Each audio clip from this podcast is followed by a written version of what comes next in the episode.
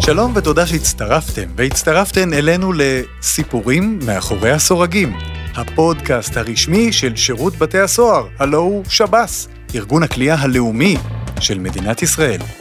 אני אלעד זוהר, חזאי, איש תקשורת וגם סקרן מטבעי, תודה רבה שאתם איתנו. כולנו יודעים על מה אמון שב"ס, החזקת אסירים בתנאים נאותים, מילוי צורכיהם הבסיסיים ובשאיפה גם שיקומם, עד לקליטה נאותה בחברה לאחר השחרור. אבל איך כל זה קורה בפועל? מי האנשים שמניעים את הארגון הכל כך משמעותי הזה? ומה באמת קורה מאחורי הסורגים? אז כאן בכל פרק נחשוף עוד ועוד מהעשייה החשובה של שירות בתי הסוהר, אבל את המסע המרתק אל מאחורי הסורגים אני לא אעשה לבדי, כי כאן לצידי יושבת דוקטור הדס סופר שבתאי, ראש תחום השכלה ופיתוח אישי באגף משאבי אנוש של שב"ס, ויחד נפגוש את האנשים העמלים מסביב לשעון, למען ביטחון המדינה וליצירת חברה טובה יותר. שלום הדס. שלום שלום, כיף להיות פה. אנחנו בפרק היום נדבר על נושאים שנוגעים בפחדים של כל אחד מאיתנו. בראש הנושאים הללו הם עברייני מין. אנחנו הפעם נדגיש את החיים שלהם עד לרגע שהם יוצאים מהכלא. נכון, בגלל מורכבות העבירות, לצערנו ישנם אה, עברייני מין שעל אף תהליך השיקום שאנחנו מנסים להעביר אותם בכלא, אין ודאות שהם לא ישובו לסורם. וכאן נכנסת לתמונה היחידה מאוד ייחודית בשב"ס, יחידת צור, ובראשה איש מיוחד לא פחות, שכבר איתנו כאן באולפן, אלישב ססי. שלום אלישב. שלום לך, מפקד יחידת צור. בראש הדברים, ספר לנו על יחידת צור, מה היא, מה היא עושה, בת כמה היא. אז שלום אלעד, שלום הדס, אה, שמח להיות כאן, אני חושב שזו פלטפורמה מצוינת להציג את העשייה. אה, יחידת צור, יחידת צור הוקמה בשנת 2006 אה, מתוקף חוק ההגנה על הציבור מפני ביצוע עבירות מין חוזרות. מדובר בחוק מאוד מאוד ייחודי. החוק נכנס לתוקפו בדצמבר 2006, כאשר אין מדובר בחוק רגיל. החוק הזה הוא לא ענישתי, בדומה לחוקים אחרים, אלא זה חוק מניעתי, זה חוק שרובו נועד למנוע, זאת אומרת זה חוק צופה פני עתיד, זה לא משהו רגיל, זה לא משהו שאפשר להתמודד איתו כמו עם כל חוק אחר, והחוק הזה הוא מורכב משלושה פרמטרים מרכזיים. החלק הראשון שלו מדבר על הערכת מסוכנות, החלק השני זה החלק בו יחידת צור משתלבת, למעשה זה החלק של הפיקוח, והחלק השלישי זה שיקום מונע. אה, יחידת צור, אה, אמרה הדס ואמרה יפה, היא יחידה מיוחדת וייחודית. גם מסווגת, בוא נגיד ככה, היא מסווגת. מסווגת, אה, מיד נרחיב גם על מאפייני היחידה ואיך היחידה פועלת, מה שניתן לחשוף. אבל מה שמאוד מיוחד ביחידה הזו, שבעצם בדומה ליחידה של ארגונים ביטחוניים אחרים מסווגים, למשל שב"כ, אנחנו עובדים על סיכולים. זו יחידה שהמטרה שלה זה לסכל ולמנוע. אה, אתגר, אתגר לא פשוט, אה, אין דרך אחת לעשות את זה. אתה מדבר על סיכול, סיכול ביצוע עבירת מין. סיכול ביצוע עבירת מין. עכשיו, כשאני חושב על עבירות מהסוג שהתרגלנו לשמוע עליהן, נגיד עבירה פלילית, בן אדם יוצא עם אקדח, איך, איך אתה יודע שבן אדם יוצא לבצע עבירת מין אם הוא לא מוכר? אוקיי, אז, אז, אני, אז אני אתחיל מתחילתו של תהליך. עבריין מין כזה שנכנס לפיקוח, הוא צריך לעמוד בקריטריונים מסוימים. ישנם קריטריונים קשיחים שנקבעו על ידי המדינה. דבר ראשון, יש את הערכת המסוכנות. הערכת המסוכנות זה איזשהו תהליך שרק עברייני מין שהורשעו על פי חוק, אה, נקבעה, נקבע לגביהם אה, רמת המסוכנות. יש שש רמות מסוכנות, מנמוכה ועד גבוהה.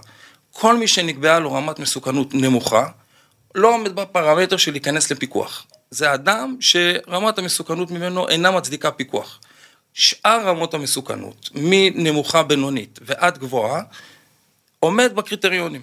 אחד שכזה, ברגע שנקבעה לו רמת המסוכנות, שכבר ברמת המסוכנות עצמה, אנחנו יודעים ואנחנו למדים על המאפייני חייו, מה הסכנות הנשקפות ממנו, למשל, לא דומה עבריין מין בעל סטייה מינית לעבריין מין ללא סטייה מינית. סטיות מיניות זה עולם בשל עצמו.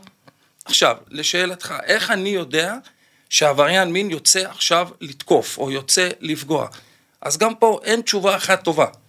אנחנו בונים פרופיל לכל מפוקח שלנו, כל עבריין מין שמגיע לפתחנו, אנחנו בונים לו פרופיל רחב, שבו אנו מנתחים את מאפייני חייו, את האישיות שלו, את העוגנים, המקומות בהם הוא אוהב לפעול. למשל, עבריין מין שפגע דרך האינטרנט, דרך המדיה, אז אנחנו נדע להתמקד בפיקוח עליו דרך הרשת, דרך, ה, דרך האינטרנט, דרך המרשתת.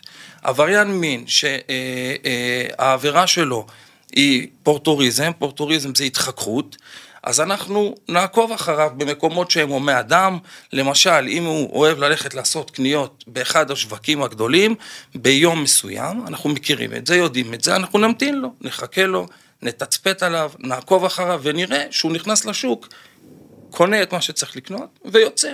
ובדרך לא, לא פוגע. למעשה, שעבירה של אה, התחככות, למשל, זו עבירה שקשה מאוד למנוע אותה. קשה מאוד למנוע אותה, כי מספיק שהוא עומד בתור במאפייה, והוא עומד מאחורי מישהי או מישהו, זה לא משנה, יש מגע, זו עבירת מין. ונכון, יש פה אתגר, ואנחנו נדרשים כל הזמן לנתח את האתגרים אל מול האיומים, ומשם לגזור את דרכי הפעולה של היחידה. יש פעמים שאתה חולק על הערכת המסוכנות? אני אומר, הערכת המסוכנות, קודם כל זה אה, תוצר של אנשי מקצוע, קרימינולוגים קליניים, עובדים סוציאליים וכדומה, שהוכשרו והוסמכו באמת לתחום מאוד מאוד ספציפי. אה, מילה על הערכת המסוכנות היא, היא באה לקבוע דבר אחד, מהי רמת המסוכנות המינית, המינית הנשקפת מאותו אדם. לא מהי רמת המסוכנות אה, של אלימות וכן הלאה, המינית. מי הם האנשים המוכרים שהם ברמת אה, מסוכנות גבוהה?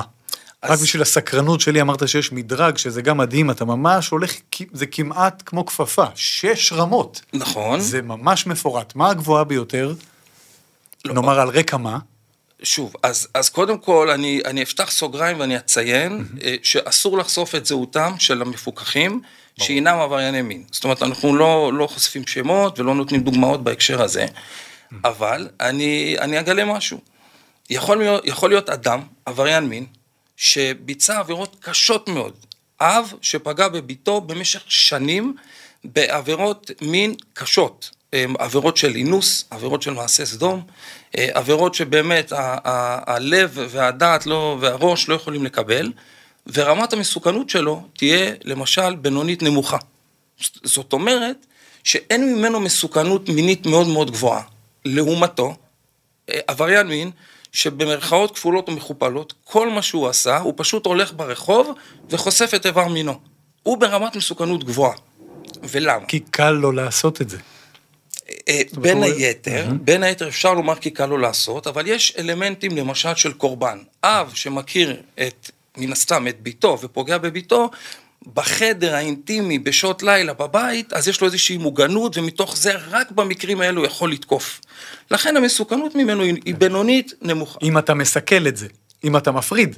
אם אתה, בוודאי. אם אתה לוקח את הסיטואציה הזאת, נכון, מפרק אותה ולא מאפשר אותה. נכון, כן. אבל לעומתו אדם שחסר מודעות, שכל העוררות המינית שלו, היא מתקיימת רק כאשר הוא חושף את איבר מינו ברחוב, אתה לא יכול לדעת מתי זה יקרה. Mm. אתה לא יכול לצפות את זה, וברגע שאתה לא יכול לצפות את זה, רמת המסוכנות הולכת ועולה. יש גם פער ביכולת של היחידה לסכל את שני האירועים האלו שציינת. נכון. אז uh, יש, ישנו קושי לסכל או למנוע עבירות מין, בעיקר בתוך המשפחה, כי בהקשרים האלה, אף על פי שאנחנו באמת נמצאים בכל מקום ובכל זמן, יש זמנים שאנחנו לא יכולים להיות שם, יש מקרים שאנחנו לא יכולים להיות שם, ולצערנו אלה המקרים היותר קשים. כן. בעצם המקומות שאליהם אנחנו לא יודעים ולא יכולים להגיע, שלמעשה אם אנחנו נקרא לילד בשמו, זה עבירות מין בתוך המשפחה, בתוך הבית. אלה העבירות אליהן קשה יותר להגיע. אמ, הזכרת שמדובר במידע חסוי, אי אפשר לפי החוק הישראלי בעצם לחשוף את זהותו של עבריין מין. אמ, בארצות הברית זה לא ככה, הפוך. מודיעים וצריך להודיע שלמשל פדופיל גר אצלך בשכונה, והוא צריך לעבור בין בית, לב... אני לא יודע אם זה מיתוס, אבל יש מקומות שראינו, אנשים דופקים על הדלת, שלום, אני הורשעתי, זה אמיתי? אז אני, אני לא יודע להתייחס לגבי המיתוס של הדפיקה בדלת, אבל אני יודע לומר בוודאות, ממחקרים ומשיתופי פעולה שאנחנו עושים גם עם יחידות מקבילות בעולם, דגש על ארצות הברית, שבארצות הברית, בחלק ניכר מהמדינות, ישנו חוק שמחייב את הרשות המקומית לעדכן על עבריין מין שהשתחרר לקהילה. יגידו זאת... אנשים בבית פה בארץ, מצוין, אני גם רוצה לדעת. אכן. למה פה זה לא עובד? אכן, אז זו אמירה, אה, קודם כל, שהיא נכונה, יש צורך לכולנו לדעת. אני אומר כזה דבר, אה, הנושא של חשיפת אה, עבריין מין הוא מורכב, אבל ראשית דבר אני אחלק לשתיים. עבריין מין שאיננו תחת פיקוח, ניתן לחשוף אותו. זאת אומרת, אם מישהו יודע ששכן שלו הוא עבריין מין והוא לא תחת פיקוח, ניתן לחשוף אותו. עבריין מין שנמצא תחת פיקוח של יחידת צור, אותו אסור לחשוף. זה שונה. זה מקטין את, ה, את המספרים, כי יש כמה מאות של אה, עברייני מין שאינם תחת פיקוח, אה, אבל לשאלתך, יש חשיבות לשמור על סודיות בהתייחס לזהותו של אזרח. אני מזכיר, מדובר באזרחים לכל דבר ועניין, אלו אנשים שסיימו לרצות את עונשם. אנשים כן. שהשתחררו מהכלא. כן, נחדד, הפיקוח הוא לאחר, לאחר מיצוי העונש. זאת אומרת, זה לא אנשים שקיבלת עליהם פרט מודיעין ואתה עוקב אחריהם ברחוב סתם ככה. בדיוק, בדיוק כך, וזה פרט חשוב. מדובר באזרח כמוני כמוך, שהשתחרר לקהילה, ומכאן שחשוב לשמור על הפרטיות שלו. עכשיו, למה? כי אני, יש לי אינטרס, כמו שאמרתי בהתחלה, חלק מהחוק זה שיקום מונע. ויחידת צור עוסקת גם בשיקום מונע, אף על פי שאין זה בהגדרת התפקיד, מה שנקרא, אבל גם את זה אנחנו יודעים לעשות. אני, יש לי אינטרס מדיני לאומי, שמפוקחים שלי יעבדו, שמפוקחים שלי יהיה להם מגורים, יותר קל לי לפקח ולמנוע אה, עבירת מין כאשר אני יודע שיש לו מסגרת, שאני יודע איפה הוא גר, מאשר מפוקח שהוא דר רחוב, וכל שני וחמישי אה, מסתובב בין שווקים, בין קניונים, ועובר מעיר לעיר, כך קשה לי יותר לפקח עליו, לכן יש לי אינטרס שכזה. ואילו עברייני המין המפוקחים היו חשופים, קשה מאוד היה למצוא להם מסגרות ולשלב אותם. בעצם נוצר כאן איזשהו אה, קשר לא ממש מבחירה בין המפקח לאותו מפוקח. יש מקרים שממש נוצר קשר אישי? אז אני אומר, אה, מטבע הדברים ומאופי הפעילות אל מול המפוקחים, יש, זה, אני לא רוצה לומר קשר אישי, אלא מערכת אה, יחסים שבנויה על אמון. ממש מערכת יחסים שבנויה על אמון בין קצין הפיקוח, זו הגדרת התפקיד, אל מול המפוקח. כל מערכת היחסים בתוך הפיקוח מבוססת על אה, לסמוך אחד על השני, שכל מה שהמפוקח אומר, מצד אחד אנחנו בוחנים ובודקים בכמה עיניים, מצד שני אנחנו צריכים לאפשר לו, כמו שאמרתי, הוא אזרח. אה, מילה בהקשר הזה, צו הפיקוח זה צו מאוד מאוד מאוד מוגבל. כלומר, הצו הוא לא משהו שקל לחיות איתו. זה לא דבר שקל לחיות איתו. בתוך החוק של אה, אה, הגנה על הציבור מפני עבירות מין... כאוכף אתה מתכוון? כאוכף הצו. אה, לא, לאו דווקא. גם כנאכף. גם כנאכף, כן, לאו דווקא, גם כנאכף. מדובר מתוך החוק ב-12 מגבלות שאני יכול להשית על המפוקח, לצד עשר סמכויות שיש לקציני הפיקוח. אני רוצה להביא לדוגמה. מגבלה של אה, איסור החזקת מכשיר טלפון חכם, איסור גלישה באינטרנט וכן הלאה, רשתות חברתיות וכדומה. ב-2023, לא פשוט, אדם שמתנהל בעולם הזה, לא יכול שלא אה, אה, להחזיק מכשיר פלאפון לשלוש-ארבע שנים. יש עוד מגבלות, איסור נסיעה בתחבורה ציבורית. אדם שאין לו רכב ורוצה לחזור לחיים נורמטיביים, צריך לנסוע באוטובוס ואסור לו, כי העבירות שלו היו בתחבורה ציבורית. ויש עוד uh, מספר מגבלות שהן מאוד מאוד uh, uh, אדוקות, מאוד מגבילות, אבל המפוקח צריך לדעת לחיות איתן מצד אחד, ואנחנו צריכים לדעת לאכוף אותן וגם לאפשר מצד שני. כמה שנים הפיקוח הזה קורה? אז הפיקוח... אתה תגיד לי תלוי, אבל יש טווח. אז, אז זה תלוי. כן. נכון, תלוי. אה, ככה, ככל ורמת המסוכנות נשארת ועומדת עד גבוהה, עד חמש שנים לסירוגין. זאת אומרת, אני יכול להטיל צו שנתיים, לאחר שנתיים עוד שנתיים, ולאחר מכן עוד שנה. עד חמש שנים הצו מסתיים. מפוקח שנשאר ברמת מסוכנות גבוהה, צו הפיקוח יכול להמשיך בהערכות איטיות עד 20 שנה. וואו. אבל ברגע שרמת המסוכנות שלו, פותח סוגריים, שאותה עורכים כל שנתיים, סוגר סוגריים, רמת המסוכנות יורדת, בו ביום הפיקוח מסתיים. כלומר, סיים חמש שנים, לא משנה מה רמת המסוכנות, נקבעה לו רמת מסוכנות גבוהה לאחר חמש שנים, היה עוד ארבע שנים תחת פיקוח, כיום בנקודת הזמן הוא תשע שנים, הוחלט שרמת המסוכנות ירדה, לא משנה לאיזה רמה, הפיקוח היום מסתיים. אלישב, אנחנו ממש שומעים שזה בנפשך, אבל בסוף המחוקק מגביל את יכולות היחידה. אכן, החוק הוא מאוד מאוד ברור. חוק ההגנה על הציבור, כפי שאמרתי בתחילת דבריי, הוא מתחלק לשלושה חלקים. החלק הרלוונטי אלינו הוא מאוד ברור, והוא קובע באופן חד משמעית את הגבולות בהם אני כיחידה אה, יכול לפעול. חלק מהמגבלות שלי, כמו שאמרנו קודם, זה הנושא של חשיפת המפוקח. אילו היה תלוי בי כאזרח, כאזרח במדינת ישראל, כאבא, יש לי ארבעה ילדים, אילו היה תלוי בי, בהכרח הייתי רוצה לדעת שהשכן שגר דלת לידי הוא עבריין מין. פדופיל, אבופיל, לא משנה מהי הגדרתו, אבל הייתי רוצה לדעת את זה. כאזרח, כאבא לילדים. כמפקד יחידת צור, יש שיקולים אחרים. אני עובד בכפוף לחוק, החוק הוא זה שמנחה אותי. אני פועל בדיוק כמצוות החוק, ומשם אני גוזר את הפעילות המבצעית שלי, משם אני גוזר את המגבלות ואת דרכי הפעולה שלאורם פועלת היחידה. אלישב, זו חתיכת עבודה, להיות uh, מפקח על עברייני מין. זו חתיכת עבודה. מי האנשים שבוחרים לעשות אותה? אז אני, שאלה קלה, באמת שאלה קלה. אנשים עם, עם תחושת שליחות שלא נמצא, לא ניתן למצוא אנשים כאלה. הקצינים שלי, הם עובדים בצורה מסורה, הם עובדים לילות כימים. היחידה הזו עובדת 24/7 לא כסיסמה, לא כסיסמה. דווקא בימים שבהם כל עם ישראל בוחר להיות בבית, בל"ג בעומר, בעצמאות, בחופש הגדול, בחגי ישראל, בכל הזדמנות, דווקא שם אנחנו נמצאים. אה, אני רוצה להביא אה, דוגמה קטנה, למשל אה, תקופת החופש הגדול, שבה כולם מחפשים להיות עם המשפחה, להיות עם הילדים. דווקא בתקופה הזו, זו התקופה הכי רגישה ביחידת צור. הקיץ האחרון יצאנו במבצע ארצי שנקרא ארמון חול, מבצע שנפרס על חודשיים, למעשה כל ימי החופש הגדול, שדייקנו את כל המקומות בהם אנחנו רוצים להיות, הופעות של זמרים, כל מיני קרקסים, קרנבלים, מקומות שבהם סברנו שיגיעו עברייני מין, והאנשים שלי, קציני הפיקוח ביחידת צור, עובדים במסירות מלאה. תשמע, עד עכשיו דיברנו באמת על uh, הפיקוח והשיקום, שבעזרת השם גם מצליח, אבל יש גם מקרים אחרים. לפעמים אתה רואה עבריין שחוזר לסורו, והשיקום לא תמיד מצליח, אז שאלה מספר אחת, איך אתה מרגיש עם זה באופן אישי? ושתיים, האם חזרו עבריינים לקהילה שאתה יודע שהם אולי ישובו לקיים את העבירה שלהם, את הסטייה שלהם, ואין לך מה לעשות לגבי זה, כי הזמן שלהם בין נגמר.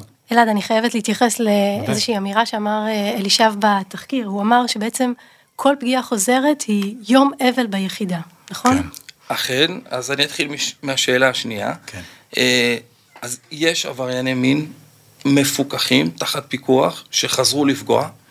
בהקשר הזה אני אציין אה, נתון אה, ממחקר שנערך בשנת 2011, אמנם זה חמש שנים אחרי הקמת היחידה, אבל המחקר נערך בשנת 2004 על ידי בן צבי וולק.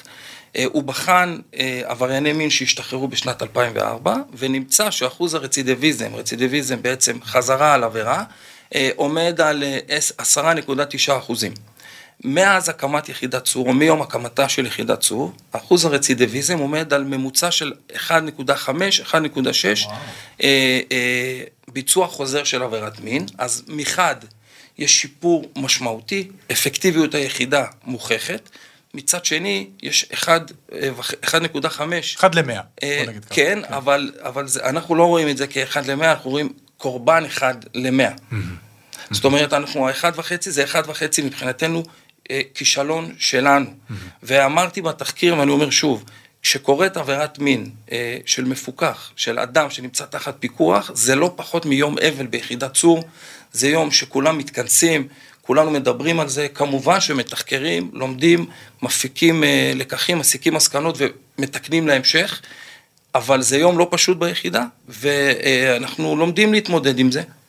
ביחידה יש אה, תפקיד מאוד ייחודי של קב"ן, קצינת בריאות נפש, שמלווה את קציני הפיקוח, מלווה אותנו גם, אה, ממני ומטה.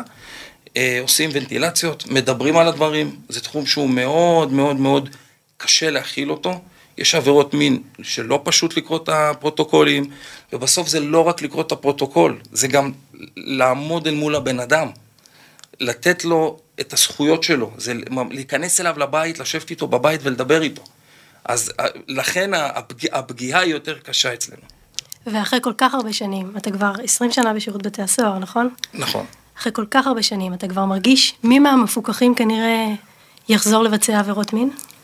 אז uh, אני אענה uh, שיש לנו מפוקחים שמוגדרים כיעדי יחידה.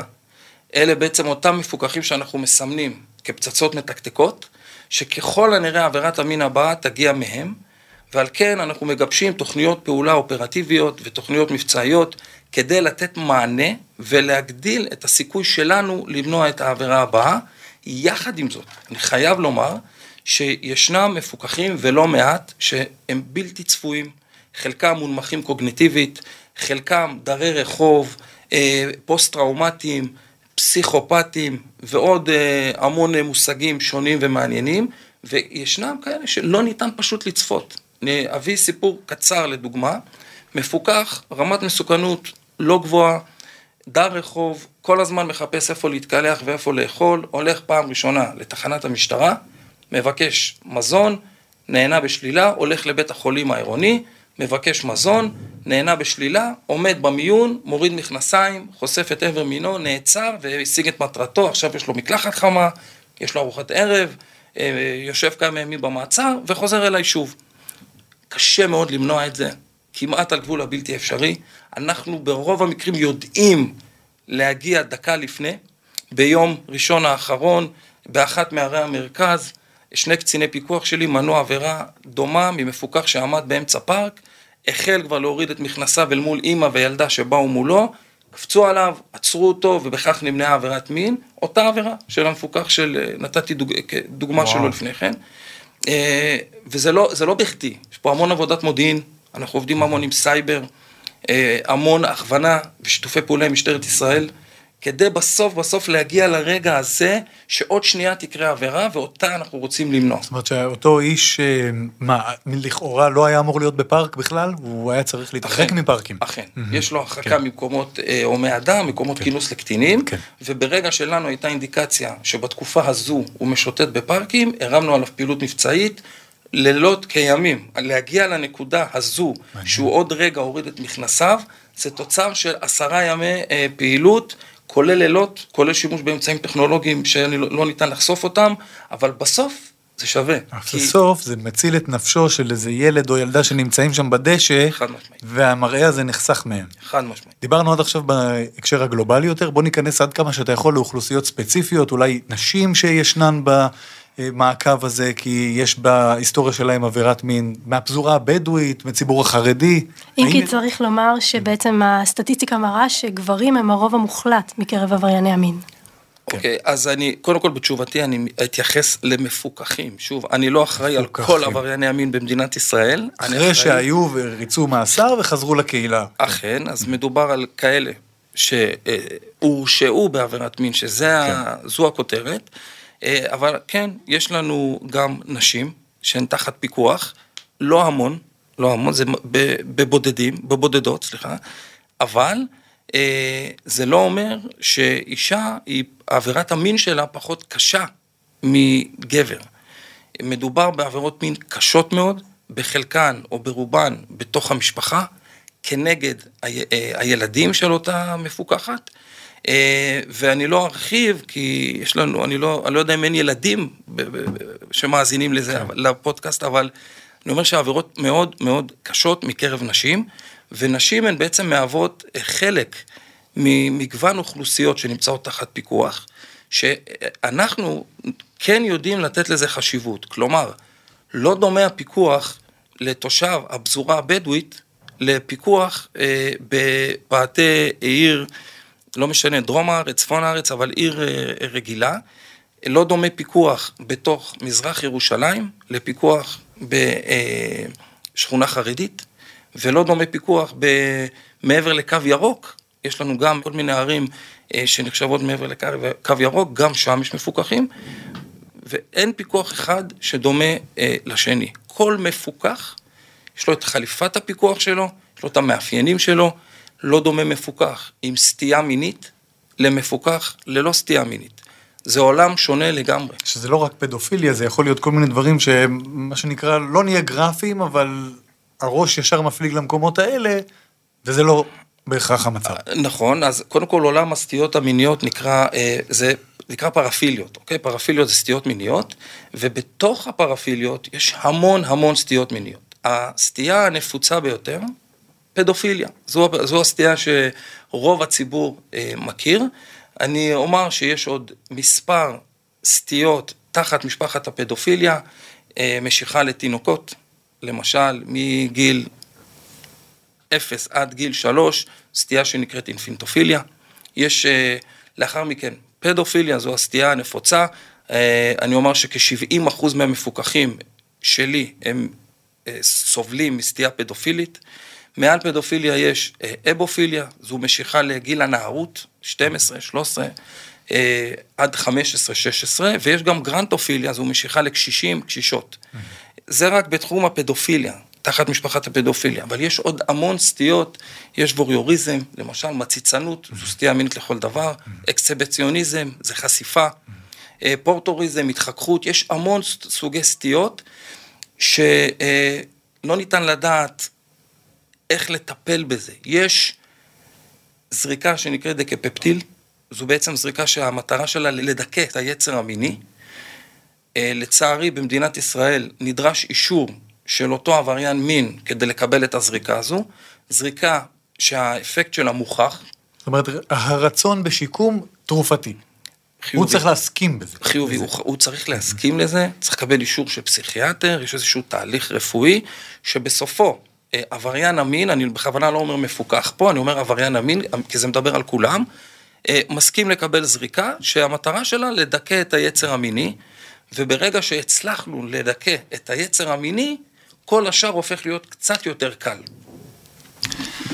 יש סיפור שמלווה אותך לאורך השנים? משהו שנצרב בך? אופטימי, תן לנו משהו אופטימי לסיום. משהו אופטימי לסיום, כן. אוקיי. כן, אז בוודאי. אה, יש אה, מפוקח ברמת מסוכנות גבוהה, שקיבלנו אה, מידע, דווקא בשיתוף פעולה עם משטרת ישראל, קיבלנו מידע שהוא יצר קשר עם קטין וקבע איתו פגישה באחד מבתי המלון בטבריה, המפוקח הוא תושב מאחת ערי המרכז.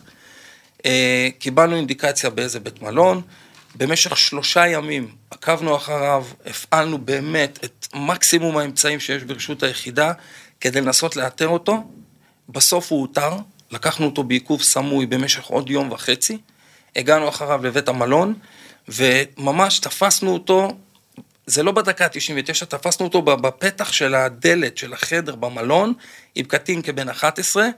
אה, קטין, מסכן, לא, לא הבין מה נפל עליו, הוא חשב שהוא קבע עם איזה חבר למשחק פורטנייט או משהו, והוא נפל על פדופיל מסוכן מאוד, והצלחנו למנוע את זה, ואני יכול להגיד לכם שזה אחד האירועים מבחינתנו משמחים, אבל אה, תמיד תמיד אנחנו חושבים מה היה קורה אילו לא היינו מגיעים לאותה נקודה.